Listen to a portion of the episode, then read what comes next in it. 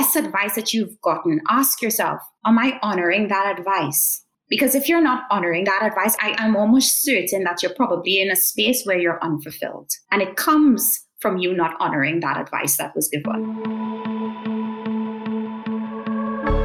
You are now listening to Via Crayons, the podcast, extraordinary conversations with Trinidad and Tobago's creative thinkers and makers. We'll delve into their processes, their struggles, and what drives them to execute continually as creative individuals. I'm your host, Danu MacNichol. Enjoy. This podcast is a production of A Big Box of Crayons. Please review and rate the show by going to podchaser.com slash Via Crayons, the podcast.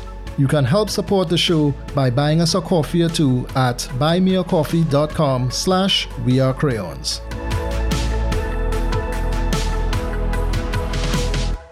And welcome to another episode of Via Crayons, the podcast. I have the pleasure of speaking with a dynamic and I would say driven young lady by the name of Shelly Ann Gadgeta. Shelly Ann, welcome to the show. Hi, Dano. Thank you so much for having me. And hello, podcast world. Hello, audience. Thank you so much for holding space with me today. You're most welcome. And I'm pretty excited about the conversation only because of the list of things you have accomplished. Right.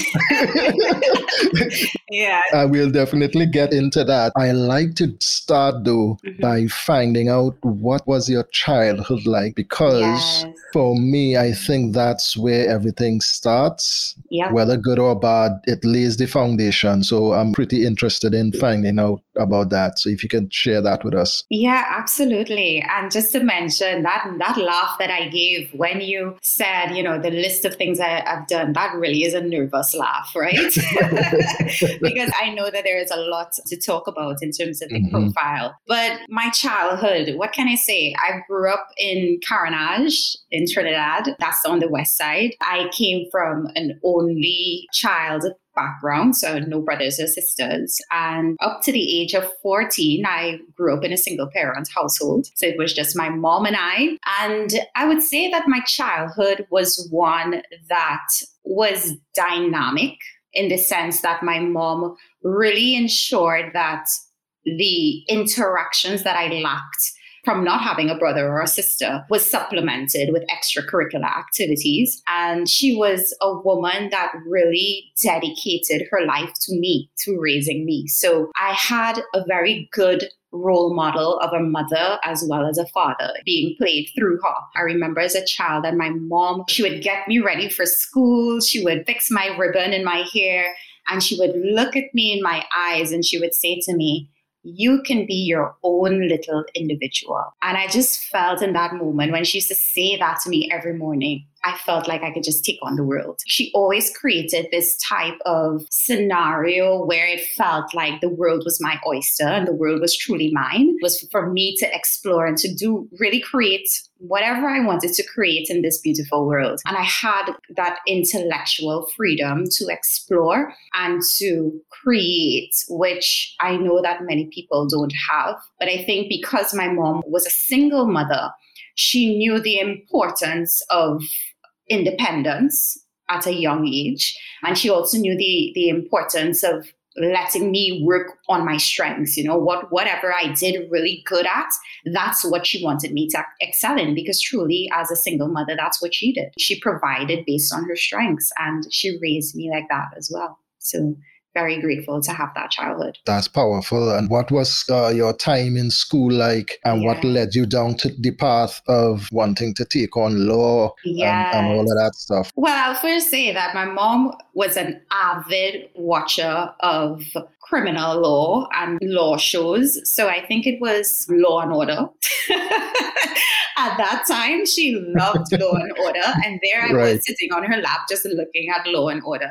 And from mm. a very young age, I was extremely communicative, uh, just a natural communicator, very inquisitive. I would ask questions, an extroverted child in a sense. And it's because my mom really did foster that inside of me. So from a young age, I always questioned things. And I guess when it got to me going into school, I, I really looked at school as my playground. It was my opportunity to get into mischief, to push boundaries, to do the things that I wasn't doing at home because I did not have brothers or sisters. So this was my opportunity to roam right. and, to, and to really start to, you know, flex my muscles in terms of the things that I was learning at home. So I would say during my school years, I always excelled because I was intellectually curious most times, but that also was characterized by getting in mischief maybe far too often.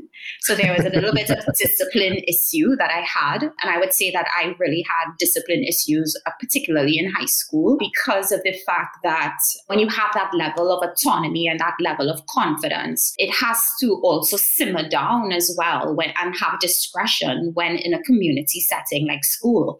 And I guess I was learning it the hard way because I wasn't learning right. it at home.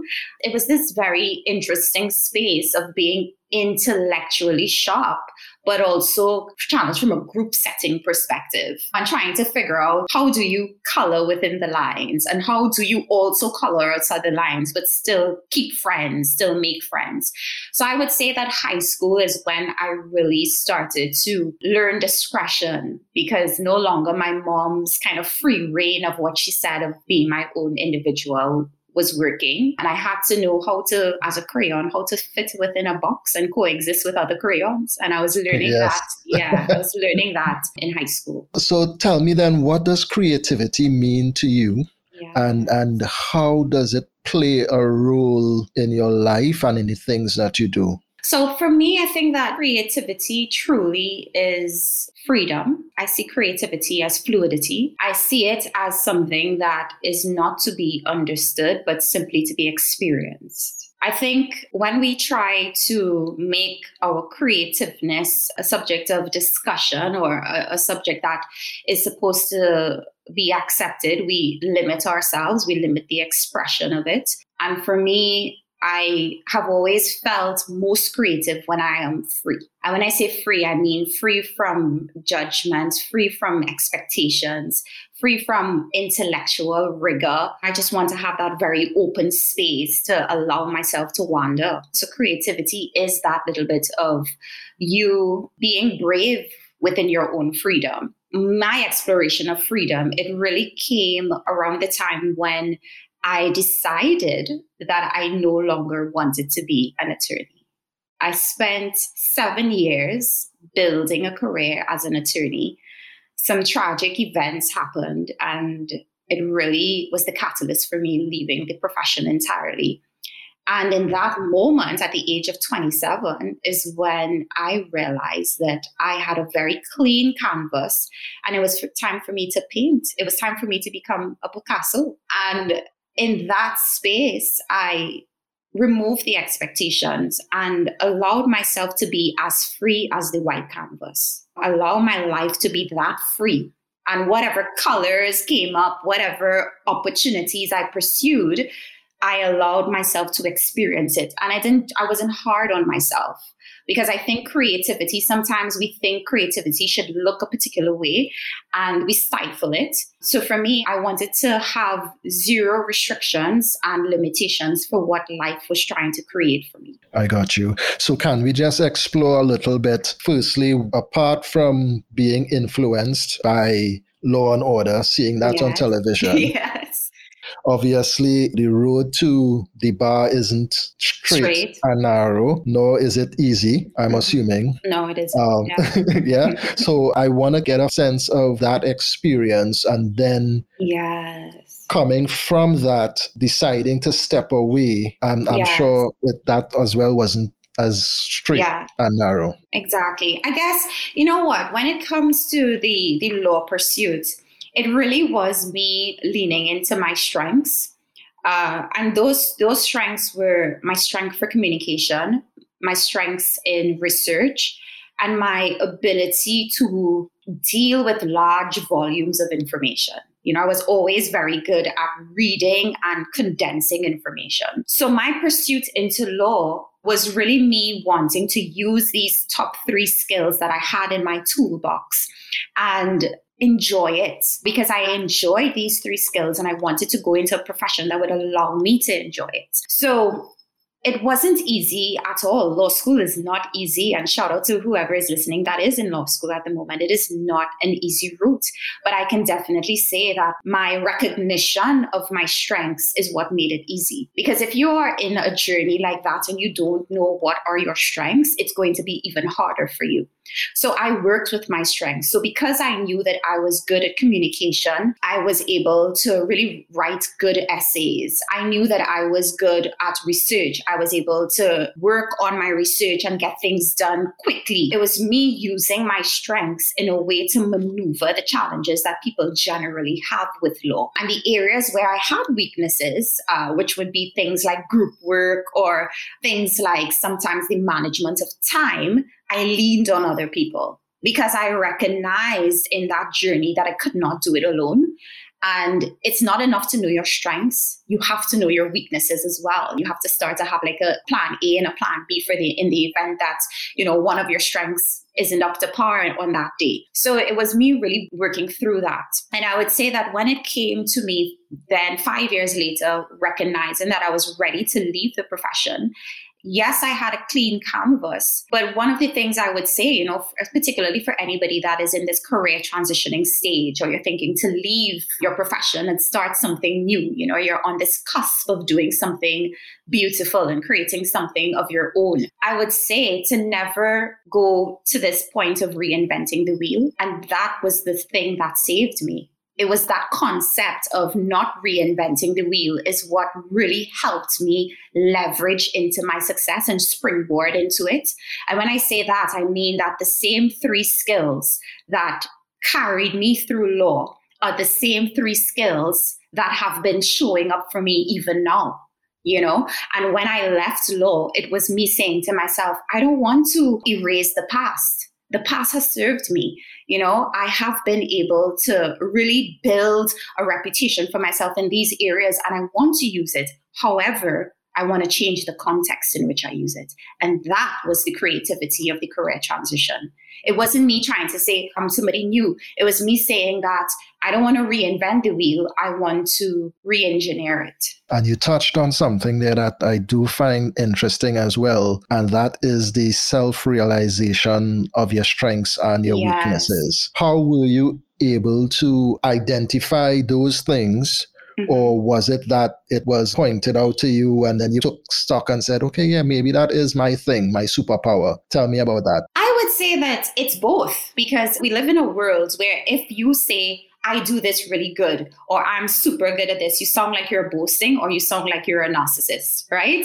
So, or you sound, you sound like you're an overachiever. So we always need this kind of buffer or this validation from the outside world to give us confirmation that indeed you are good at what you do. So for me, my own belief system said to me that I am good at these things because I see the good work and the good results of it, but I also deeply enjoy it. If I wasn't good at it, I think there would be a kind of tension and, and reluctance to engage with some of these things because you're truly not doing it from a soul space. You're more doing it from a doing because I'm good at it, I do it. But you see the difference in somebody that does something that they're just good at and somebody who does something that they're passionate about. The results are very different. So for me, it was seeing the things that I truly enjoy. Joy and gave me good results. And then also listening to people as well about what I did well, because sometimes you need that objective voice to hear what people say and how they see you. I listened as well too. And I think with weaknesses in particular, you are very limited in your own ignorance of yourself. There is only so far that your self-realization can go. Your self-realization has a pinnacle, a peak to it. And beyond that, you can't see yourself. And that's why you need another pair of eyes to tell you. I might have said, well, yeah, I'm good at group work. And somebody else might say, well, um, Shelly, I don't think so. So it was really listening to people and also asking people questions. What are the areas you think I can get better in? I knew that this world was not a world to be maneuvered alone. That's right. That is so, so, so true. And and I think just from the standpoint of being able to listen and mm-hmm. listen intentionally yes. with the aim of, one, I guess, accepting, I don't know if that's the right word, but accepting mm-hmm. what is being said as being valid. And, and obviously we could see how do we filter that as opposed to somebody just talking out of their mouth yeah. because they can. Yeah. You know? So I think that's really important and able to help us continue to move forward. Yeah. So Shelly Ann, tell mm-hmm. us a little bit about what you're doing now, this yes. beautiful canvas that you have and the stuff right. that you've created now. Yes. Well, since leaving law, once I had a blank canvas, I decided to go into the field of research. I have recently completed my doctorate. I actually have my PhD examination coming up at the end of this month. Very excited about that because I came from a practitioner perspective, and moving into academia, the academic world, was very foreign to me. I, I experienced imposter syndrome the first year of my PhD. Like, what am I doing here with all these professors and researchers? And it was me having to remind myself that I earned this spot. I have earned this position. And again, it was recreating my identity. Because for those of you who have experienced career transition or you are thinking about it, when you spend a large proportion of your life building a career, it becomes your identity. In Trinidad, I was known as Shelly the Prosecutor. I did that for four years. So leaving it was one of my darkest times because I just did not know, who am I in this world?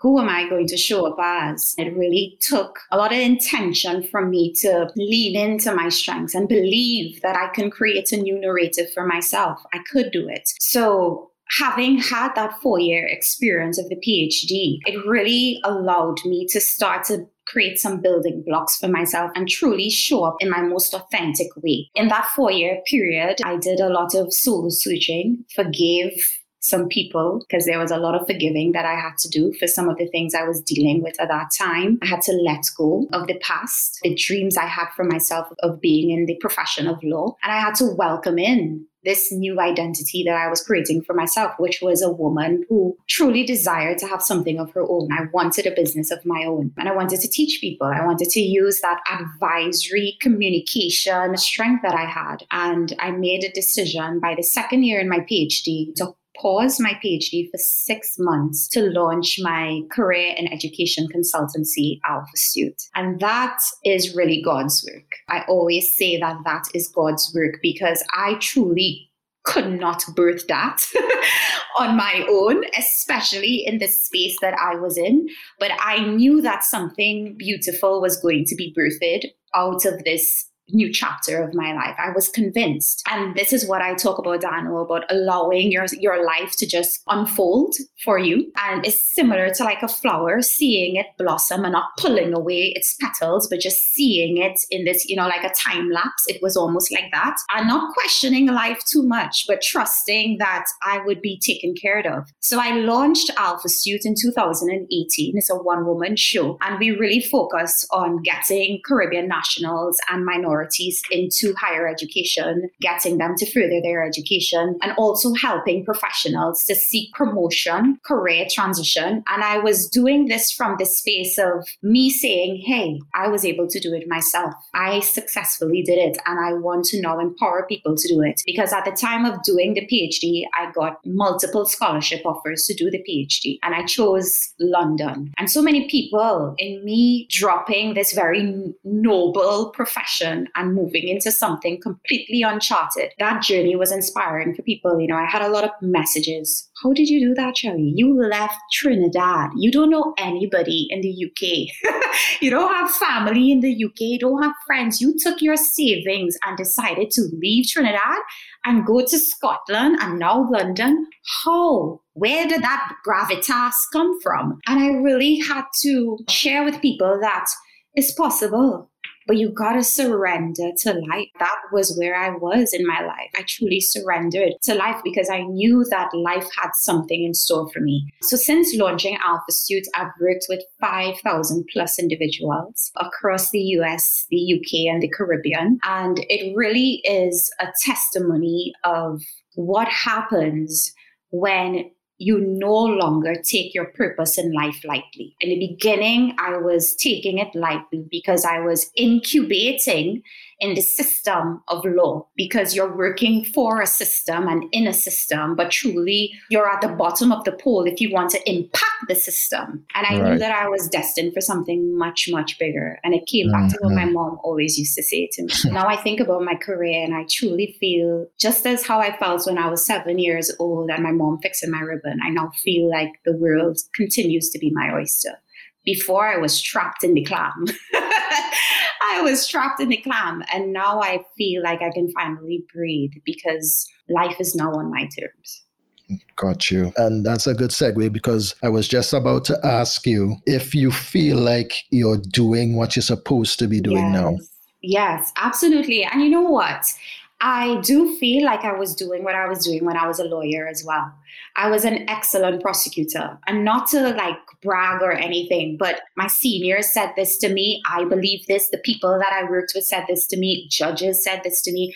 I was an excellent lawyer because I loved what I did. But I also knew when my time was up. What really removed me from the profession of law was the assassination of my mentor, Miss Dana Seetahal. I worked very closely with Miss Seetahal. I remembered she training me for trial advocacy in Hugh Wooden Law School. I prosecuted with her on cases as a prosecutor, and to see a woman that I truly look up to have her life snuffed away from her in such a violent manner, and the way that the judicial system dealt with it as a young woman with big dreams, it signaled something very deep for me, which was that if I want to make change, I can't make change from the bottom. I can't.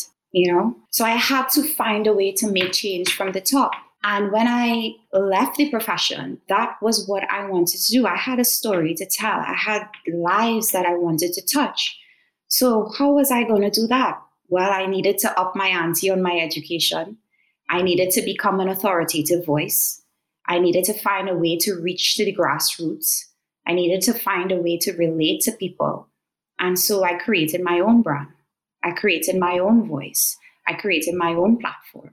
Now I'm very proud of the brand Shelly Ann Gadgeta and also the brand Alpha Suit, because I now I feel like I am indeed making the type of impact that I want to make. And I don't have to slave away in a system to change minds. That was really powerful. Thank you, Danu. So you already mentioned dealing with imposter syndrome. I'm interested in finding out how you navigate tough times. Definitely, I'm sure, have come your way oh, yeah. to get you to where you are right now. Yeah, I think the biggest obstacle that I experienced in my journey, particularly leaving the shores of Trinidad and and deciding to further my education and really building my, my presence and my brand and stuff. I did this in a predominantly white country, right? In London. I was very naive when I came to do my PhD in London, because I was of the opinion that this is a metropolitan city. And of course, there would be people of color. They have a huge Caribbean diaspora. I was very naive about the possibility of racism. However, I did not experience racism or issues of diversity and inclusion in the city of London. I experienced it institutionally. That I wasn't ready for, because I didn't experience that in Trinidad. So when I got into the institution, higher education, I remembered walking into the room and I was the only Black PhD candidate. I remembered walking through the halls and not seeing Black people. It was an institution that was predominantly white. And then I realized that, you know, these kind of Ivy League slash Russell Group universities are really for the elite. And persons like myself don't really have a seat at the table. I did not know this then. And it just made me realize what was truly my positional influence and how lucky I was to hold a space um, and how lucky they were to also have me. Right? Because it's mutual benefit. Because sometimes we walk around thinking that we should be in gratitude for the opportunity, but no, they should also be in gratitude to have our presence, right? I remember the challenge for me was recognizing that my minority status was an opportunity, that my minority status wasn't an opportunity for me to victimize myself. It was an opportunity for me to spotlight myself. So my challenge, yeah, yeah. So my challenge wasn't walking around saying, oh, you know, nobody else, you know, looks like me and that sort of thing. My challenge was to start to advocate for more diversity and inclusion, to say that Black excellence needs to be seen, to say that we need to have more Black excellence in our senior leadership, because I remembered all of the teachers, all of the lecturers were white. There was one Black lecturer that I saw. And in the second week of me being there, he resigned. When I went into rooms, the committees were all white. And what does that say for me as a young, budding academic? I am doing a PhD to hopefully one day be a lecturer. And if I can't see another Black lecturer, what does that say for me? So I had a lot of work to do. Sometimes we think that we should not be doing this work.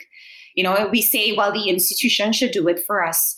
But how can the institution talk about where our position should be when they are not of the same complexion as us? They don't, they don't have the same reality as us.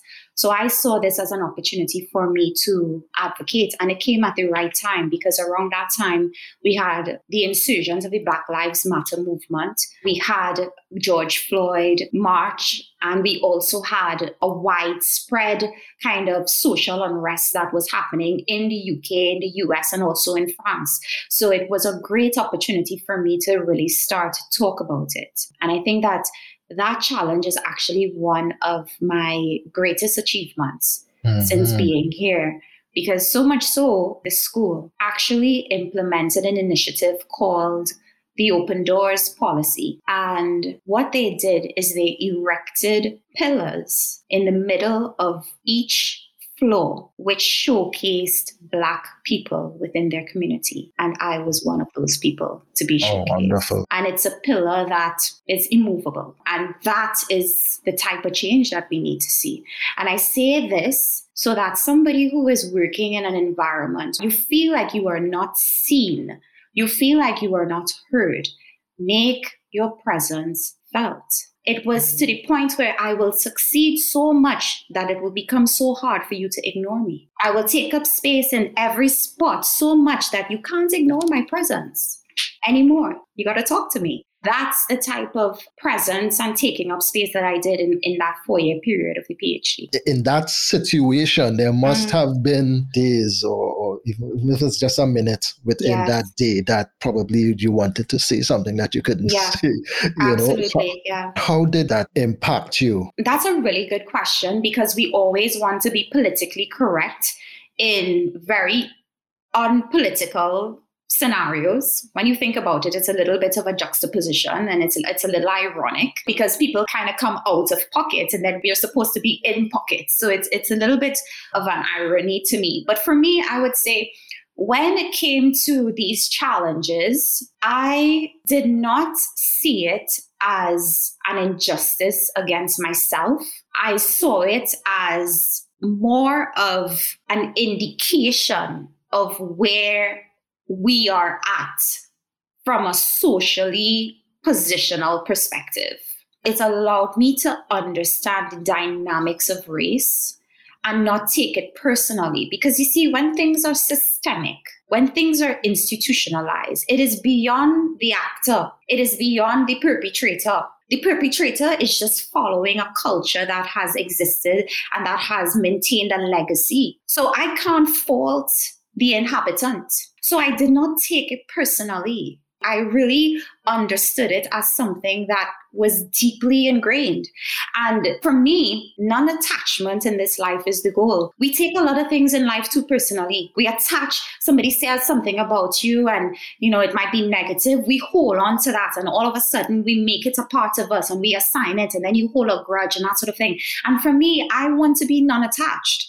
I want to be non-attached in negativity and the positivity, because I want to just experience. I want to be able to just kind of be a kind of third party and observe, because truly our celebration and our criticism are all reflections of ourselves and each other. Hurt people hurt people.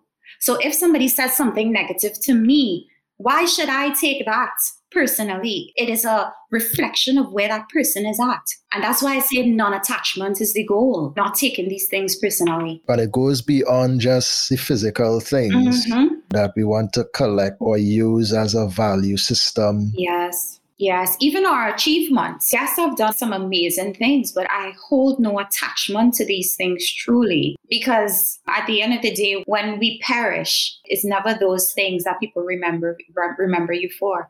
It's truly how you made somebody feel. How did that person feel when they engaged with you or when they experienced you? And that's why I say that I want to be experienced. I want people to experience me. And with creativity as well, I want people to experience my creativity. You know, you don't have to accept, you don't have to reject. You're free to wherever you land with it. But, you know, when you come across Shelly Ann Gadgeta, you will experience me. So that's how I see it. Yeah.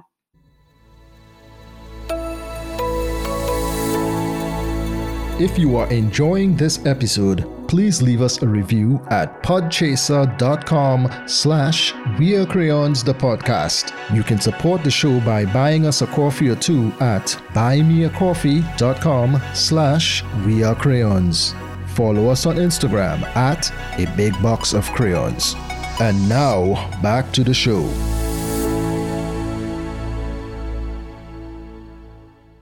I'm curious to know, transitioning into the U K, born and raised in Trinidad and Tobago, yes. Did the culture of Trinidad and Tobago come alive in you in any way, shape, yeah. or form? Yeah, my biggest Trinbagonian pride and the thing that I love to celebrate my Trinbagonian people for, and Caribbean people too, is our resilience.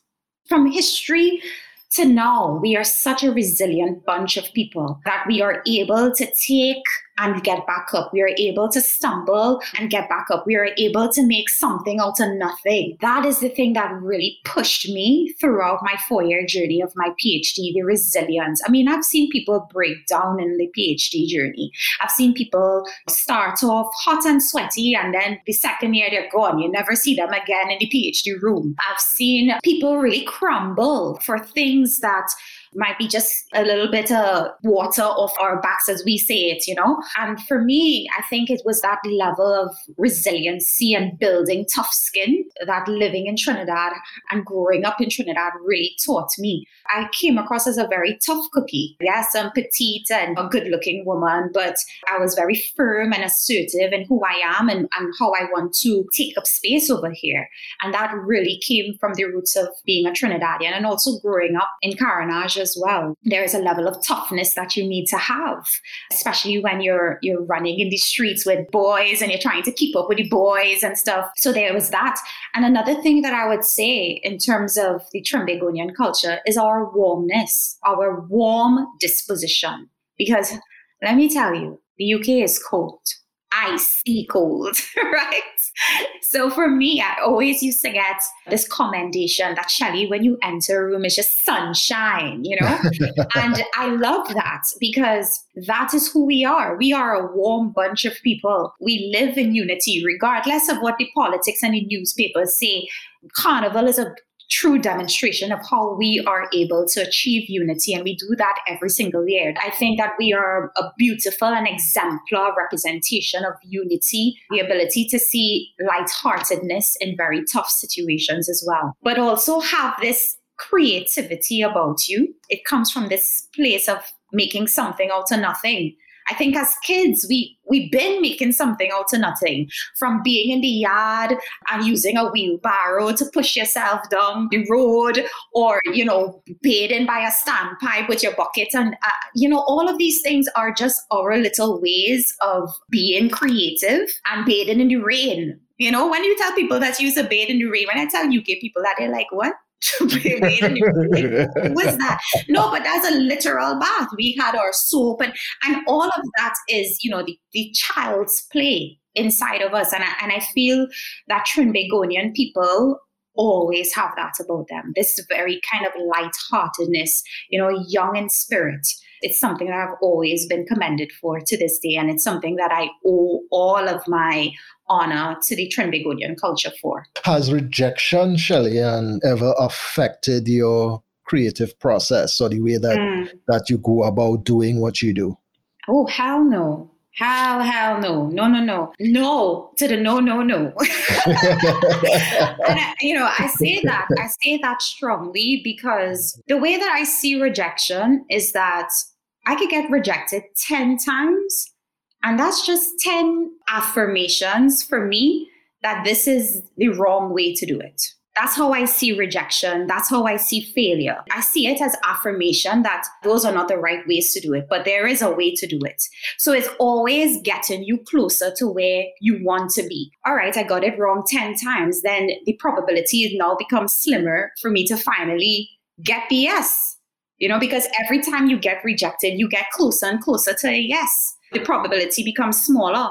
We got to get comfortable with getting a no, because you want to end up in the space that will say yes to you, because the space that will say yes to you is the space where you will thrive. You see, people who want to give you a kind of half yes and a half no, it's the worst people to work with. Trust me, uh-huh. Because, you know, they half-heartedly give you something. They half-heartedly give you an opportunity, and then you're in it and you find you're working extra hard for it, and you recognize that it didn't come from a full yes. I prefer a full yes than a half yes. So I would take my rejection. Um, but I think rejection is a really healthy thing. And for anybody that is an innovator, you would know that it's like an experiment. You keep testing and you keep testing until you finally crack the hypothesis. And that's how I see it. I've heard it said that genius yeah. leaves clues. Yep. And all those falters or all those failures, if you want mm-hmm. to say that, all those no's yes. are clues. We, if we take it and look at it as that, yes, it definitely will instruct us in a different way yeah. and help us to achieve what we do want to achieve. Absolutely. Absolutely. How are you with your creative work? Is it something that you have to struggle through? Does it come easily? Tell me about that. Right. That's a great question. I think creativity for me comes easily because I see creativity as life. I see life as creative. Life is truly creative. Just the observation of everything inside of your home, the observation of this mere existence, I find to be very creative and very awesome. Every single thing that we lay our ha- our eyes on and our hands on are things that started in the crevice of the mind. Everything that we see is a byproduct of a thought. So for me, I find that to be just extremely fascinating because I view creativity in this way. I don't see creativity as something I have to create. It exists. So therefore, I am an active participant in it either way, whether I create or not. I am a participant of it. When I am creating, it is just me exploring my ideas, you know, again, that freedom to just explore myself, explore my mind, and just allow myself to wander, to go. You know, I always say no dream and no thought is too big for me, because the fact that my mind has even visualized it or conceived it is an indication that, that I have the ability to manifest it. I have the ability to create it. Right? It's just that my effort probably hasn't gotten to that space just yet, but the mind has. The mind has already, and it's the same way how they got man onto the moon. It started in the mind, and then effort was placed behind it, and they tried a couple of attempts to get man there, right? So the intensity of the effort is truly the engine behind it. But creativity is all in the mind. It's always there, all of the time. So for me, what really makes me tap into that space is the removal of the analytical mind, right? Because I am intellectually stimulated individual. I've always been very curious, and I always kind of problem solve things. This is the legal mind as well, very analytical, problems orientated, solutions driven. And for me, it is quieting that analytical aspect of my mind, because the mind can have some very some very big ideas, but the analysis comes in, and that is what stops you from going to that next level of creativity. So my quietness, quieting that aspect of my mind, the analytical mind, I usually color. Now, if I have listeners in here that have an interest in quieting the analytical mind, I strongly suggest go and get an adult coloring book. You might think I'm singing a little woo-woo wah-wah, or, you know, whatever you want to call it, but just trust me with it. I got an adult coloring book, and Danu, I just started to color, allowing myself, again, that kind of vulnerability with your mind, that freedom, that surrender. And slowly, my analytical mind just gets very silent. And you're just in this space of colors and shades and movements. And you're in this kind of very easy state of peace. And I find that that is a great space for me to just mentally surrender. And it's in that space that I allow myself to really wander and go deeper into the creative thoughts and take notes as well while I'm going along. I think that the creative process and the analytical planning process are two separate phases. Do not intermingle them, because that's where you will stifle your creativity. And I think from the standpoint of just allowing yourself the freedom, a little backstory in terms of yeah. why we've decided that A Big Box of Crayons is what yeah. we're going to be known as, is because that's your first, or at least mine, I'll put it on myself, interaction with creativity. Very true. For me too, yes. Just that one crayon, whether it's a broken piece or, or whatever the case mm. is, and a blank piece of paper, and the pink cow becomes a flying octopus. You know, you know what I mean? Very and it's true. The same shape and same color. Yeah. All matter of stories starts there. So it's something that we are trained out of. Exactly. Exactly. And you know what, Danu, I, I'm glad that you mentioned that, because I actually feel very childlike when I color. And this is why I enjoy it, because for you to be creative, there must be a level of play to it. You have to allow yourself that ability to free play. And I find that when I color, the movement of it takes me back to my childhood, where I was able to scribble on the page, as you said, and create a pink octopus and all of this craziness, which was crazy to other people, but made so much sense to me. So I like that ability to go back into that space and tap into that aspect when I was a child and uninhibited. Because sometimes as an adult, the adult is a very dull individual. Let's be honest, right? Adulthood can be very dull. And it is for us to always tap Tap into our childlike nature, to bring out that uninhibited side of you and allow yourself to truly play, create, and wander. Tell me, Shelly Ann, what one message would you want to leave with the world? Yes. Two words. Go bravely. Go bravely. That is my soul mantra. It is my warrior anthem. It is the concept that I live by, to go bravely. And what do I mean by going bravely? I mean, whatever it is that ignites your soul on fire, whatever it is that makes you feel full of life, whatever it is in this world that makes you light up, go bravely into that. And that's what I want to leave with this world, because I did that. Without a support system, without friends, without a true idea of where I would land. But I just trusted this thing called life. I trusted that life takes care of life. When we look at nature, life takes care of life. Why do I think life would not take care of me? So I had to truly go bravely into the gifts that life gave to me.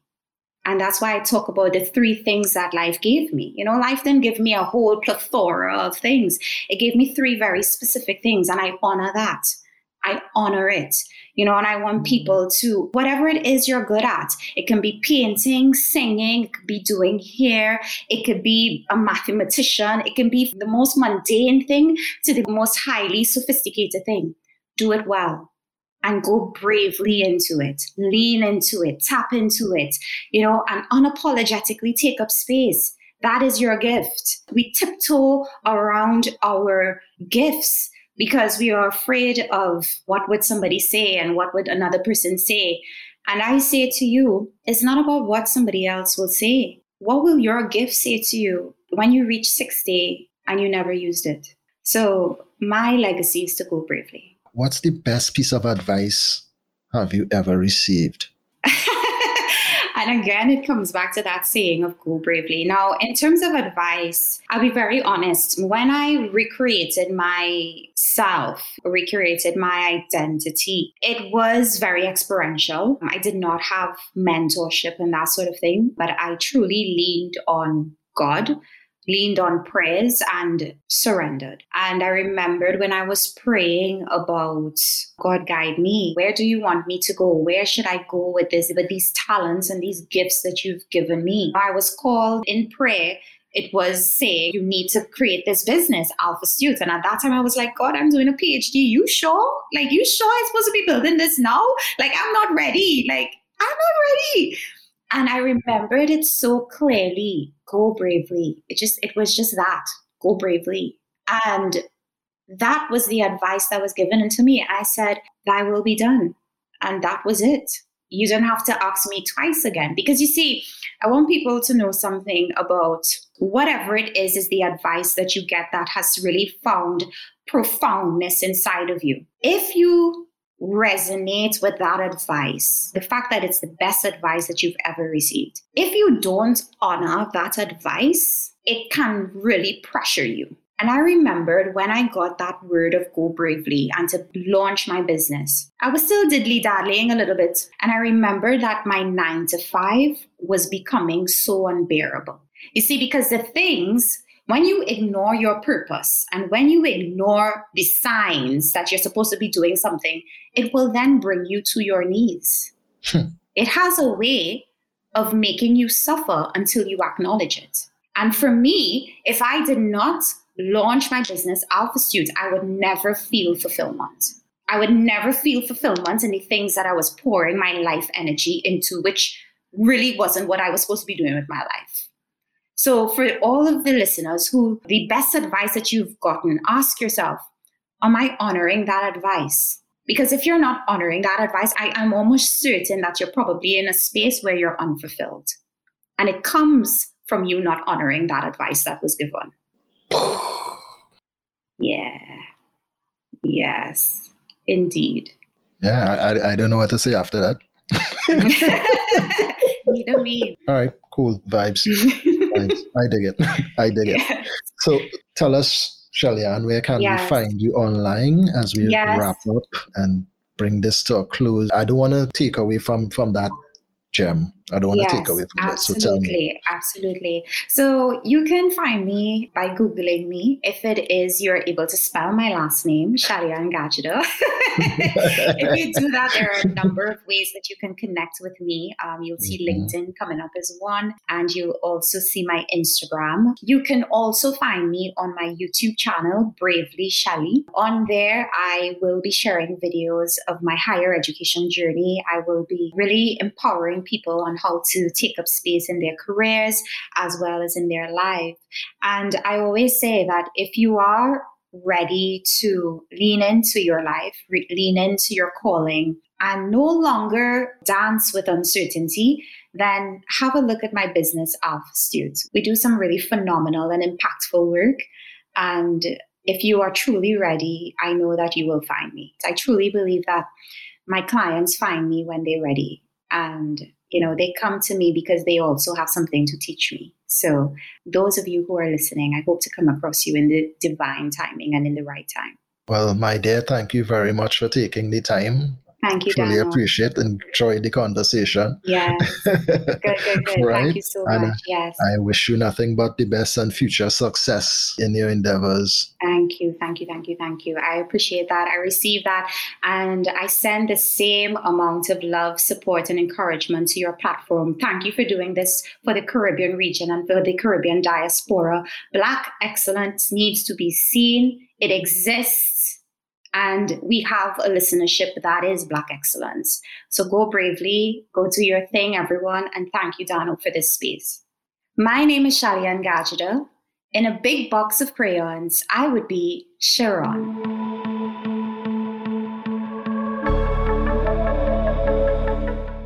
Please share this episode with someone who would find it valuable. If you haven't yet, subscribe to the show wherever you get your podcasts to get new episodes as they become available. Find additional content on a big box of crayons dot com. Follow us on Instagram at A Big Box of Crayons. Via Crayons, the podcast, is a production of A Big Box of Crayons. All rights reserved. Until next time, remember, we are all the same, and the fact that we'll never be the same. Stay colorful, and thank you for listening.